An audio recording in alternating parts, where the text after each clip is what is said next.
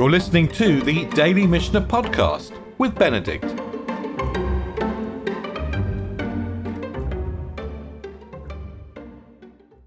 So we're going through the third chapter of Yevamot, and we'll see that we're defining the limitations of Yibum, of levirate marriage, but we're also defining what marriage is in principle. So we're defining the boundaries of marriage.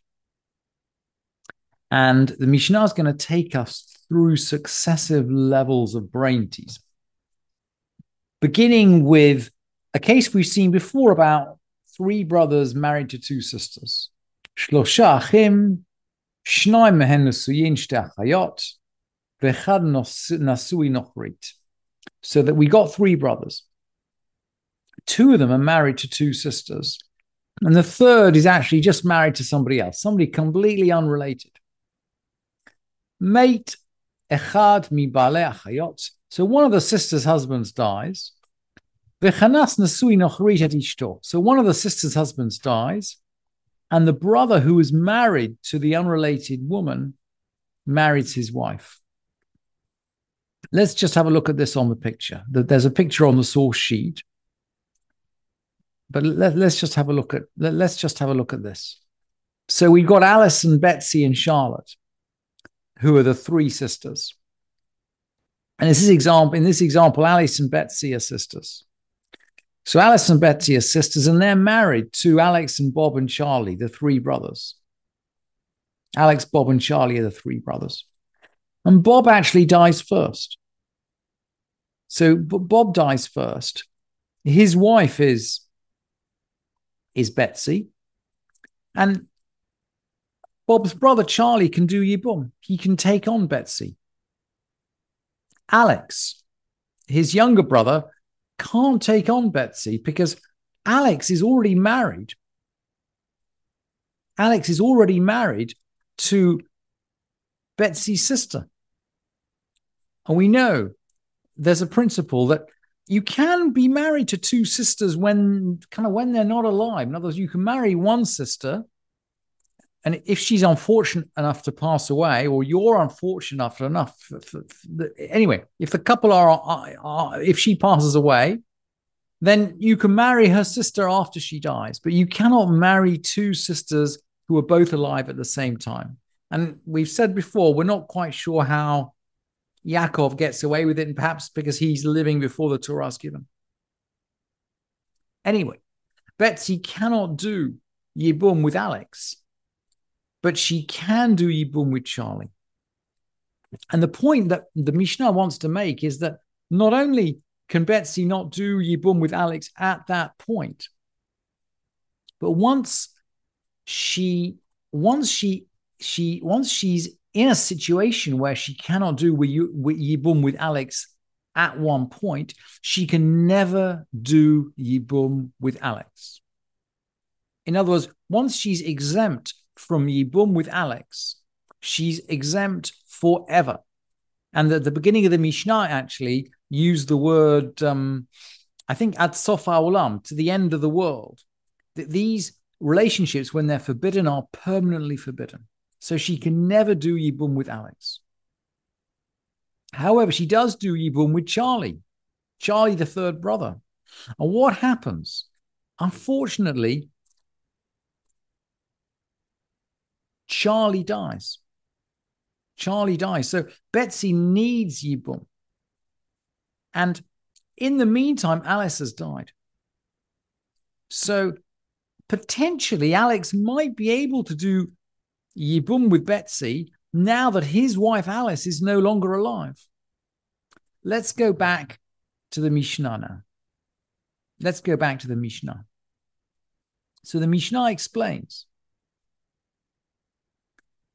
Umeta ishto shel sheni. The wife of the second brother died. Afterwards, the brother who was married to the stranger died too. In other words, the third, the second brother died. And the Mishnah says, Harezo asura alav olamit. She's forbidden to him forever. Ho'il v'nesra alav sha'a echat. She's forbidden to him forever since she was forbidden to him for one moment. She was forbidden, this is Betsy, was forbidden to Alex for one moment when her husband died and Alice was still alive. And because she was forbidden to him for one moment, she's permanently forbidden to him. And even after Charlie dies, and even after Alice dies, when theoretically Alex could have, even without Yibum, Alex could have married Betsy. He can't do that. And in fact, she can't, he can't marry Charlotte either because Charlotte, as a rival, Charlotte, as a rival of Betsy, cannot be married to Alex either. So neither of them, neither of well, according to the the the, the Gemara, neither of them, in fact, can perform Yibum, and neither of them perform. They don't need to perform Chalitza because Yibum doesn't apply to them at all. Although the Rambam disagrees in his commentary, and perhaps that's another story entirely. But that's the first case we're talking about. A woman is forbidden as a Yivama for one instant, and that may, means she's forbidden forever to the man in question. However, what if she's divorced? That is the second case that the Mishnah is now going to answer, and it's going to repeat exactly the same, what seems to be exactly the same case.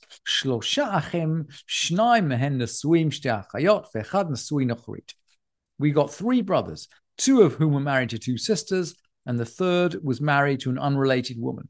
So it seems as though we are just starting exactly the same story again. Now it changes slightly. Geirash, Geiresh echad min baale achiot et ishto. One of the sister's husbands divorced his wife. So the relationship does end, but it doesn't end through death. It ends through divorce. Umeit nusui nochrit, the brother who was married to the stranger died. Uchnasa hamagaresh, and he who divorced his wife married her. Vamate, and he who divorced his wife married her and died. Zohi shamru v'chulan shemetu or nigrushu tsarotehen mutarot. They said if any of them died or were divorced, their rivals are permitted. Let's have a look at this in the picture because the picture's easier. Picture's much easier on the source sheet than just the text of the Mishnahs. So we've gained, we got Alice and Betsy and Charlotte married to Alex and Bob and Charlie. And there's a divorce. There's a divorce. Betsy and Bob split up. And then Charlie dies. Well, Charlie dies and Charlotte is therefore free. Now, Charlotte can't do, Charlotte could, in theory, do Yibum with Alex, but Charlotte does Yibum with Bob. And Bob then dies. So we have two dead brothers again. And the Mishnah is teaching us that actually Alex could, in this case, perform Yibum with Charlotte because Charlotte was never Alice's rival. Charlotte was never Alice's rival because of the Charlotte was never Alice's rival, and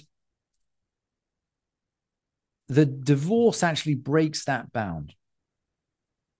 So Alex can do Yibum with Charlotte in, in, a way that wasn't possible in the first example of the Mishnah. And then the Mishnah goes on to explain Vechulan, and in all of these, if the betrothal or divorce was in doubt, these rivals perform chalitza but not yibum. If the if if we're not sure whether the, the the divorce really happened or whether the betrothal really happened, we do yibum, but we don't do chalitza. V'chulan shayu bahen kiddushin or gerushin b'safek hari elu tzarot choltzot velo. Ketzad fake kiddushin. So, what is a doubtful betrothal? Zarakla kiddushin. So, he what is a doubtful betrothal? He threw her the betrothal money. So he didn't hand it to her. Normally, he ha- he gives it and she takes it. And the halacha on betrothal is that she has to agree. She has to agree to take the money. So the normal halacha is that he hands it and she takes it. What if he, he threw it over in her direction? And then it's harayat mukudeshet. Safek Karov lo, safek karov la. If it's uncertain whether it fell nearer to him or to her, zehu sfeik kiddushin. That's a doubtful betrothal. We're not really sure whether she's accepted the money or not. Sfeik gerushin. What's a doubtful divorce? So maybe what's a doubtful divorce? Maybe somebody wrote a, a divorce document, a get in his own handwriting, and he had no witnesses, no signatures of witnesses. Or Yesh Allah, Maybe it had signatures of witnesses, but it wasn't dated. A divorce document needs to be dated. Maybe Maybe it had a date, but it only had one witness. Zehu Sfeik Gerushin. This is a doubtful divorce. And in all of these cases, the um, we carry out um, we carry out chalitza. We, we carry out, we can't carry out yibum, but we carry out chalitza. Thank you for listening to this edition of the Daily Mishnah Podcast with Benedict.